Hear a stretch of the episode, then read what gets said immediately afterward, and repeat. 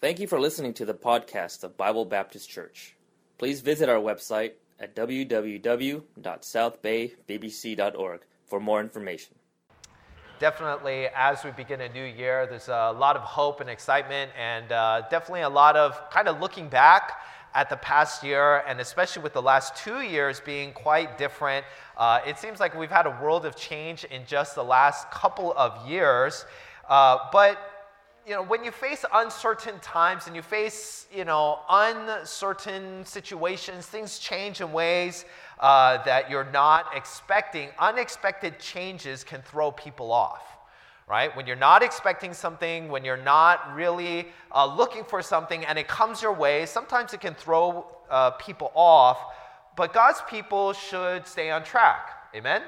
Right? No matter what curveballs come our way, we should stay on track. And especially as we take a look at this verse and this passage, in uncertain times, we can stay on track because we know that God has a plan. God has a plan. This year, in 2022, God has a plan. Last year, God had a plan.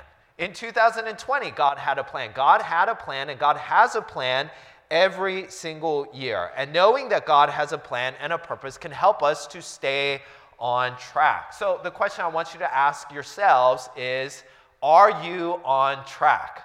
Are you staying on track? And if we consider this theme of all things work together, I think it'll help us to stay on track. So, I want to take a look at a few simple truths that will help keep us on track when we know this principle of all things work together. So, first of all, we'll take a look at the concrete promise. There is a promise that is here in verse number 28. So, let's take a look at this promise. We see, first of all, the composition of the promise. What goes into this promise? If you have a recipe, you might have a list of ingredients, okay? So God here is going to give us a list of ingredients. What exactly is included in this promise? You'll notice the very beginning of the verse says, and we know that all things work together for good. Notice that the verse does not say, all good things work together for good, right? The Bible makes it very clear all things work together for good. That means the good and the bad the things that we might like and the things that we might not like. The things that we pray, God, I want you to give me more of this. And the things that we might pray, God, I want you to get rid of this. All things work together for good. Paul knew this principle very well, and he knew that all things work together for good he makes mention of this in 2 Corinthians chapter 12, verse number 9. The Bible there says, And he said unto me, this is Jesus speaking to Paul because Paul had an infirmity of the flesh. He had a thorn in the flesh, some physical ailment, some physical problem in his life. He asked God three times to remove it, and God said, No. He said unto me, My grace is sufficient for thee, for my strength is made perfect in weakness. So God here is saying, I'm not going to remove it from you, this quote unquote bad thing in your life. I'm going to leave it there. My grace is sufficient for thee, for my strength is made perfect in weakness. Here is Paul in response to God's answer of, I'm not taking away from you, I'm going to leave it in your life. Most gladly, therefore, will I glory in my infirmities, that the power of Christ may rest upon me. Verse number 10, his whole attitude now has been changed. Therefore, all right, because of what God has told me, therefore I take pleasures in infirmities. Wait, hold on a second here. Paul, you enjoy or you have some level of pleasure and satisfaction in infirmities and in reproaches and in necessities and persecutions and in distresses for Christ's sake? Why? For when I am weak, then am I strong. What Paul was saying here is here's something that is bad in my life. It's a physical problem. I don't like this physical problem. I wish it were gone. And I prayed to God to remove it. And God said, No, I'm going to leave it there because as he said, My strength is made perfect in weakness. And Paul said, Therefore will I glory in, in, my infirmities. I'm glad to have these problems. I'm glad to have these persecutions. I'm glad to have these physical problems. I'm glad to have these things in my life if it means that I will have the power of God. And so Paul knows that all things can work together, and that will change our, our perspective on things that happen to us. Maybe something, quote unquote, bad has happened to you. Maybe something bad will happen to you, but if you know the promise that all things work together for good to them that love God, to them where they're called according to his purpose, it can change your mindset regarding that thing. You might pray to God, remove this thing from my life, but if he leaves it there, you'll know, ah, this is one of the things that God has included in the all things in my life. So we see the composition of this promise, which is all things. Some of them are good. Some of those things are things that you pray for. Some of these things might be things that you pray, God, will you remove this out of my life? Paul asked God to remove this thorn in the flesh from his life, but God left it there. So we see the composition. But there's another word there in verse number 28 that's very important. It says, that we know that all things work together. All things work together. They don't work independently, they work together. This is a group project. All things work together. The good things and the bad things work together. This is why we cannot pick and choose in the Christian life. Picking and choosing in the Christian life nullifies this promise. Okay? When you pick and choose in the Christian life, it nullifies the promise because God doesn't say, well, some of these things will work together, but if you have all of these things, it'll work better. He simply says, all things work together for good. If we have not fulfilled that all things work together, then we're missing something in this promise. If you consider your car, you know, you all drove in a car here, right? Right? How does your car work?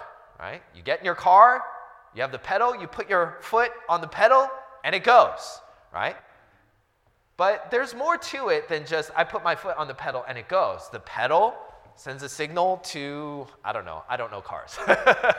there's an engine in there somewhere, right? The engine goes, right? You put more fuel in there, and then it goes to the transmission, and then it goes to the axles, it goes to the wheels. You got all these different components that makes your car go, right? This part connects to that part, which connects to this part, which goes to this part, which goes to that part, which moves your car forward. Now, if you've got nine out of 10 components, that's great. But if you've got one missing, you're not going anywhere, right? If you're missing the engine, it's not like, well, I'll go a little bit more slowly, but I'll still make it there. If you're missing an engine, you're not going anywhere, right? Right? If you're missing your wheels, I mean, your engine could be revving and revving and revving, but you're not moving anywhere, right? All of them have to be, you have to have every single part working together in order for your car to move forward. The Christian life is the same thing. You've got to have all of the components there working together for this promise to hold true. All things work together for good. You know, when you go to a restaurant like Chipotle, right? You go to Chipotle, you stand in line, and the, the person asks you, What do you want?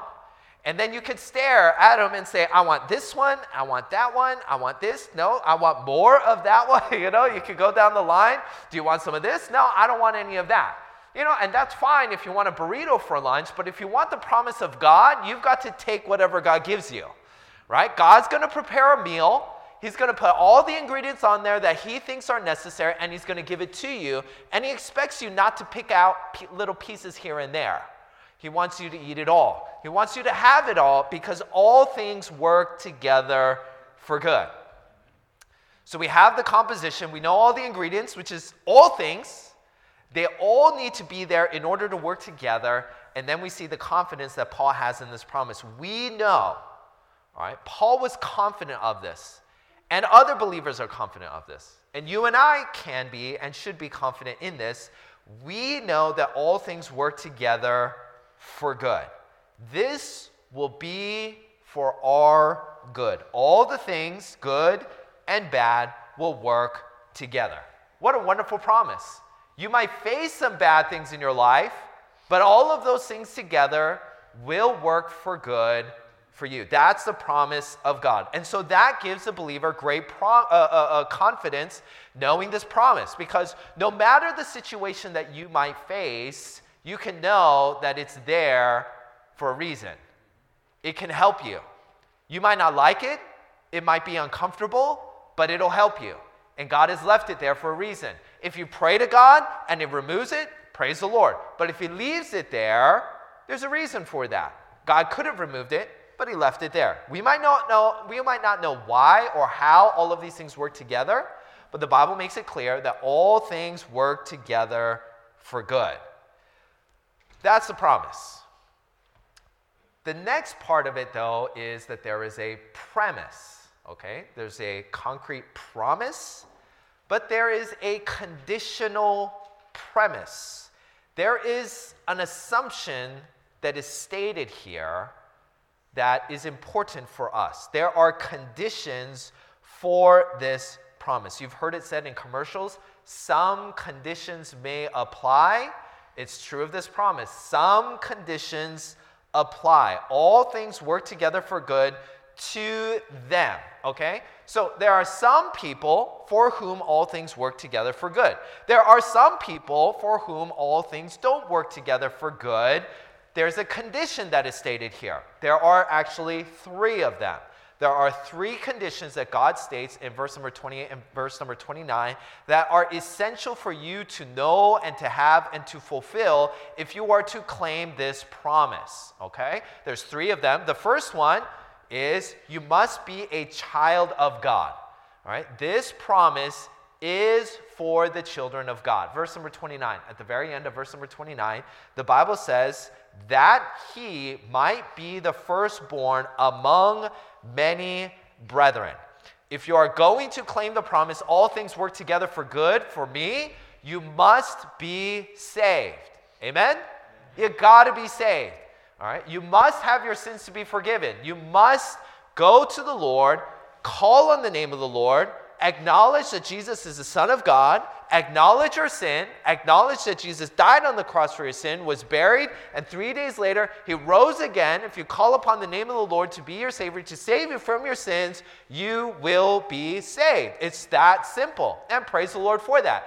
That is part of the promise. God does not blanket this promise for everybody. He says, All right, all of you all that are part of my family, I got a special promise for you.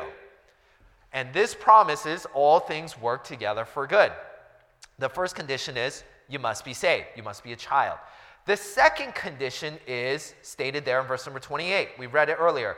We know, and we know that all things work together for good to them that love God. To them that love God. So we see this second aspect of this condition that God gives to us regarding okay, all things work together for good to them who are saved, to them that love God. All right? This promise is conditional upon your love for God. Now, there's a lot of things that we could say about the love of God, but I'm just going to take a look at one verse here this morning 1 John chapter 5 verse number 3. 1 John chapter 5 verse number 3 says for this is the love of God. Aren't you glad when God makes it very clear? Aren't you glad when you can look at the Bible and be like, "All right, I know what I'm looking at. This is the love of God. That we keep his commandments and his commandments are not grievous." If I were to ask you, do you love God?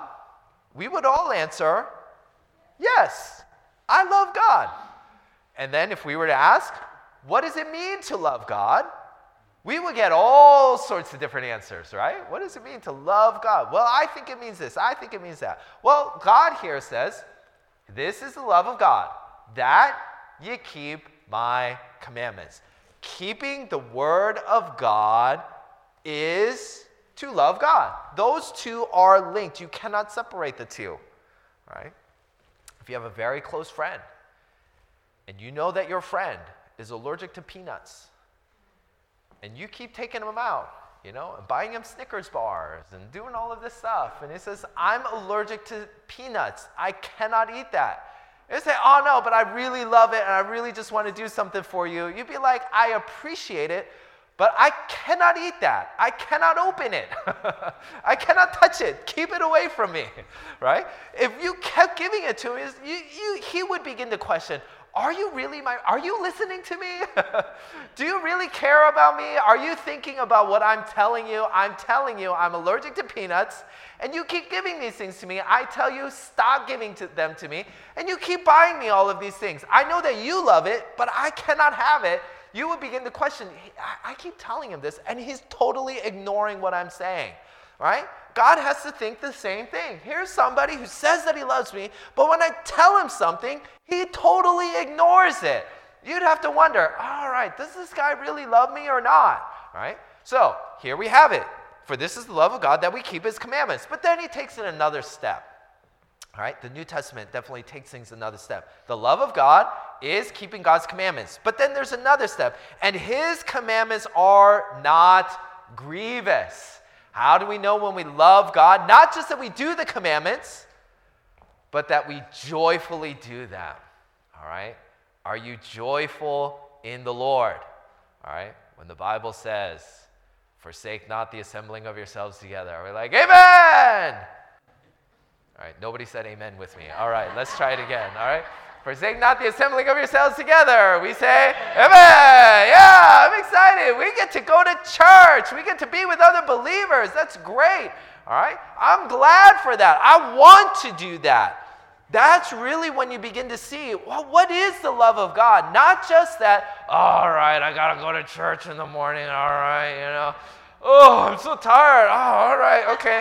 And then you come in and, and you're just kind of snoozing along. And all right, I did my duty, right? I showed up, all right? Okay, all right. Bible makes it very clear. We keep his commandments, but not just that we keep his commandments, but that we love doing his commandments, right? I have two kids. I tell my kids to do things that they don't like, and they let me know that they don't like it. And that's okay. I understand it. I understand that they don't like certain things because, you know, people tell me what to do, and some things I don't like it either. And we, we understand this. But the love of God is God, you told me to do this, and I'm excited about it. Now, I might be a little bit afraid about some of the consequences that might come. I'll be honest. Or, you know, I'm not sure how this will turn out. And, you know, there might be some other things. But God, you said it, and I, I really want to do it. I'm excited about this. And so there's another condition to this promise. The condition to the promise of all things work together for good is number one, for those who are saved. All right? If you have not trusted Christ as your Savior today, let me implore you trust in the name of the Lord Jesus Christ to be your Savior today. The second condition to the promise is the love of God. For them, to them that love God. The love of God is that ye keep his commandments, and that his commandments are not grievous. We know what people love, don't we? Right? You can tell if people love sports. You can tell if people love food. You can tell if people love certain things because they talk about it, right? They love to talk about sports. They love to talk about food. They love looking up things, right? I can tell if people love sports if when I walk over to them and they have their phone and they're on ESPN.com, right? I can tell right away this guy loves sports. He wants to know what's happening. He's not even watching the game, but he wants to know what's happening, right? He, lo- he loves sports. Right? Some people love food. They're always talking about, all right, there's a new restaurant over here. They got a new thing on the, on the meal over here. Somebody told me about this. They're posting things on Instagram. Okay? I know you love food. That's great. That's fine. That's wonderful. And that's okay to love food. That's okay to love sports. It's okay to love travel. It's okay to love these things. But this promise is not for those that love food. It's not for them that love sports. It's for them that love God. So that's the second condition to the promise. The third condition to the promise is your calling. To them that love God, to them who are the called according to his purpose.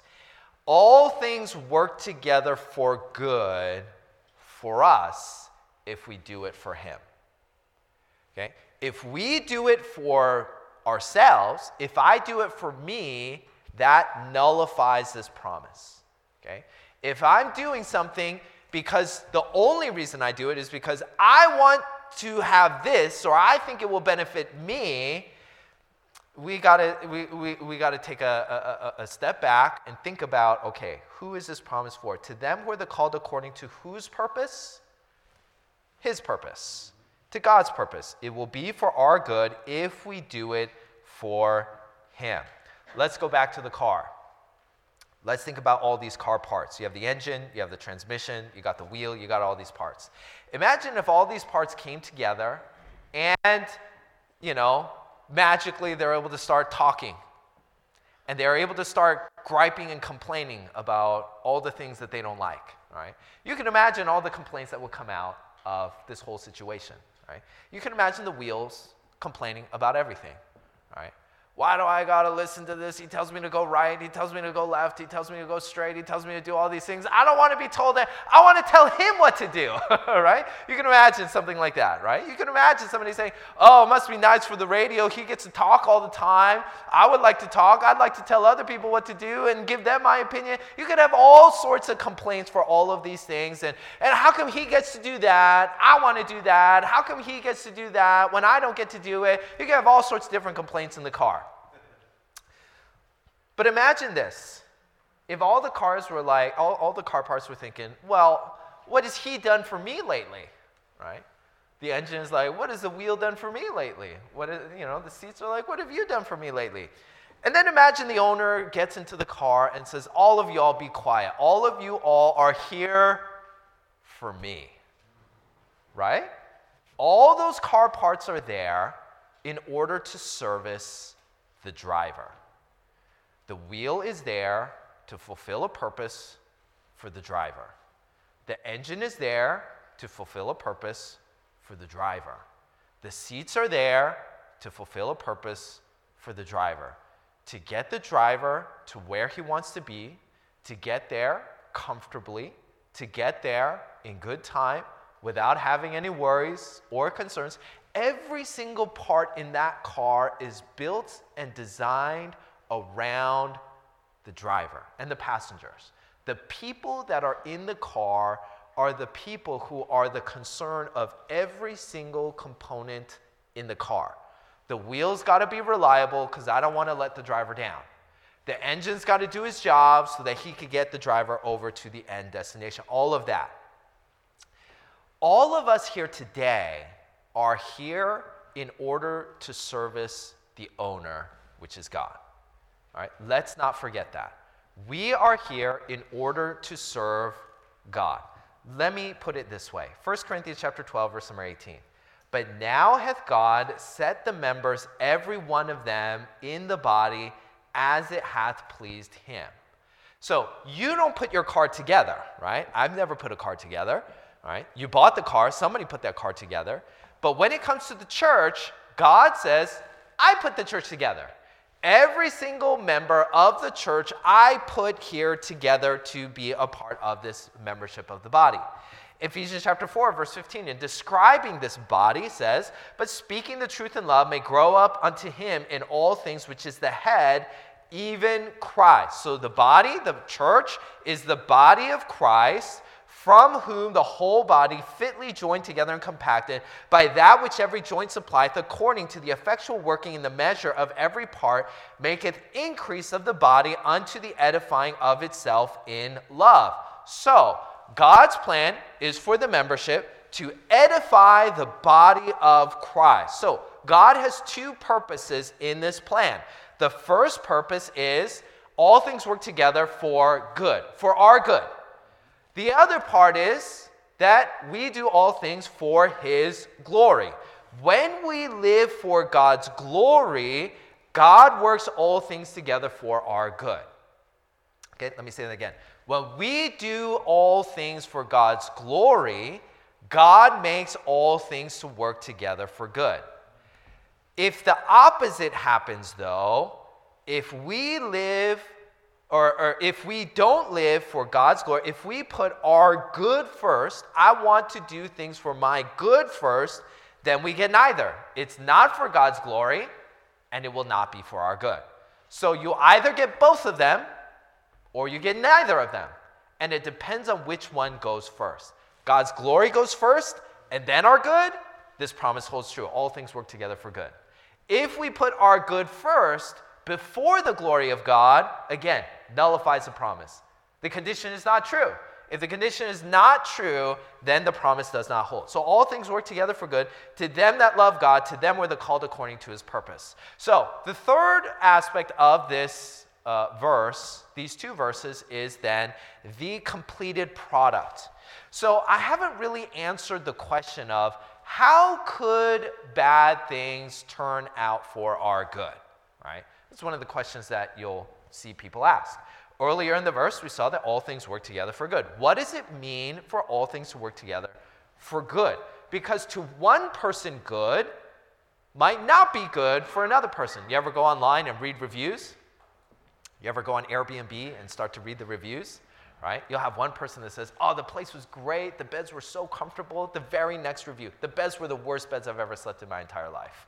You're like, all right, which one do I trust? Are they good? Are they bad? I'm not really sure. This guy liked it, but that guy didn't. I don't know. Which one do I trust? Right? Different people can have different preferences. Different people can have different opinions. Some people say, oh, I love this restaurant. Another person, the very same meal, would say, oh, I don't know if I'm coming back to this place, right? Good can mean different things to different people. So, what does it mean?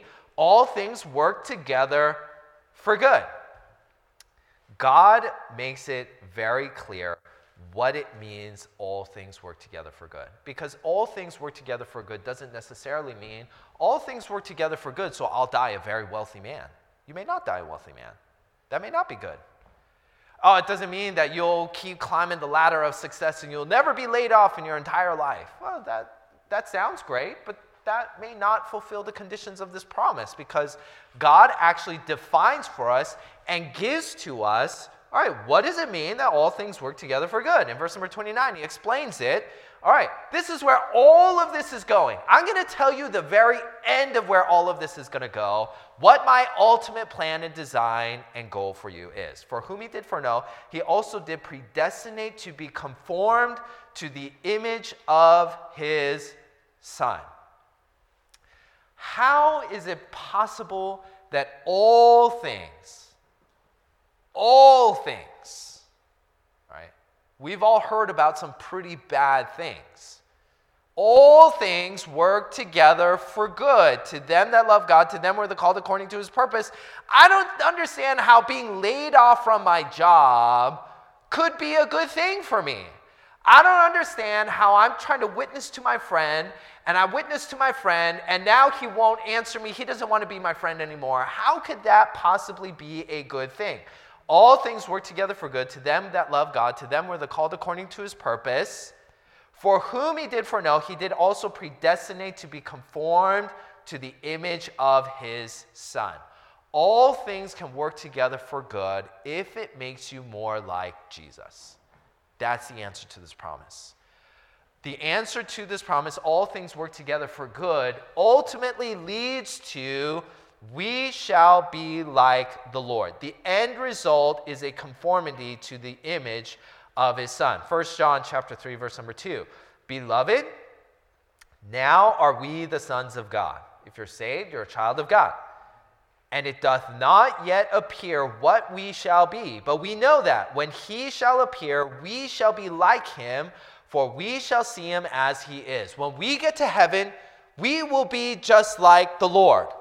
But God is not waiting for us to get there. He's working on this promise right now so that we might be more like the Lord today. The end result is that we would be like Christ. So, why does God put certain things in our life? He puts certain things in our life to make us to be more like Him. Sometimes it makes us uncomfortable, but sometimes we need to be uncomfortable if we're going to be more like Him. If we're going to make a change in our life, sometimes we need to be put out of our comfort zone. Sometimes God needs to do that so that we might realize, you know what, maybe I need to make a change here. Maybe I'm not ready for this and, and God needs to grow me. God wants us to be more like Christ. And there's a few different results of what it means to be more like Christ and how that will benefit us. So, one of the results of being more like Christ is unity. Ephesians chapter 4, verse 13, till we all come in the unity of faith and of the knowledge of the Son of God unto a perfect man, unto the measure of the stature of the fullness of Christ. So, Ephesians chapter 4, we won't get into the passage, but God says, I have put certain individuals in your life, pastors and teachers and apostles, in your life, evangelists, in order that you might be more like me, that you might be more like Christ, and that we would all come in the unity of faith, so that we might be more united. All right? If you look around at your church and feel like, you know what, I don't feel so united with everybody in the church, and there's some great Christian brothers and sisters I just don't feel that close to, God's solution to that is, all right, I'm going to put some things in your life so that you might be more like Christ, and the more that we all become more like Christ, we'll get closer together. Amen? The more that we become more like Christ, the more we'll be united together in thinking. Now, we also have our personalities, we will also have our certain preferences, but we'll all be able to do it in love. We'll all be able to do it in unity. We'll all be able to say, you know what? I will prefer you above myself. I have one thing that I want, but you know what? I'm going to prefer you and let you have your way. And that brings us into unity. So, one of the results of this promise, all things work together for good, is that we become more like Christ. Becoming more like Christ means we'll be more united together. Another result in the very next verse is stability. Verse number 14, that we henceforth, right, we just finished the verse, unto the measure of the stature of the fullness of Christ, that we henceforth be no more children, tossed to and fro, carried about with every wind of doctrine, by the sleight of men and cunning craftiness, whereby they lie in wait to deceive. So, one of the another result of being more like Christ is stability knowing where you should be and what you believe and where you stand and being able to stay there is another result of being more like Christ. Philippians chapter 2 verse number 15 gives us another. That ye may be blameless and harmless, the sons of God, without rebuke, in the midst of a crooked and perverse nation, among whom ye shine as lights in the world. Another result of being more like Christ is that we can make a difference in the world. Right? If you've ever looked out there and felt like, you know what, I want to help this person, I want to make a difference in this person's life, I want to make a difference out there in the world, God's answer to that is, then you got to be more like Christ. Right? Let's be more like Jesus Christ. Let's be like Him. And as we do so, the light will shine, God will work, and a difference will be made. So here is what this theme is all about. All things work together I know we're going to end it there. That all our theme is all things work together. But the verse continues, all things work together for good to them that love God, to them who are the called according to his purpose. For whom he did foreknow, he did predestinate to be conformed to the image of his son. So that's God's plan. God says, All right, I'm going to put some things into my child's life. Some of them, maybe he'll rejoice over. Some of them, he will pray that they will be removed but I'm purposefully putting them into his life so that he will be conformed, changed into the image of my son, Jesus Christ, and we will be able to go and make a difference in the world. That's the promise, and that's the theme for this year.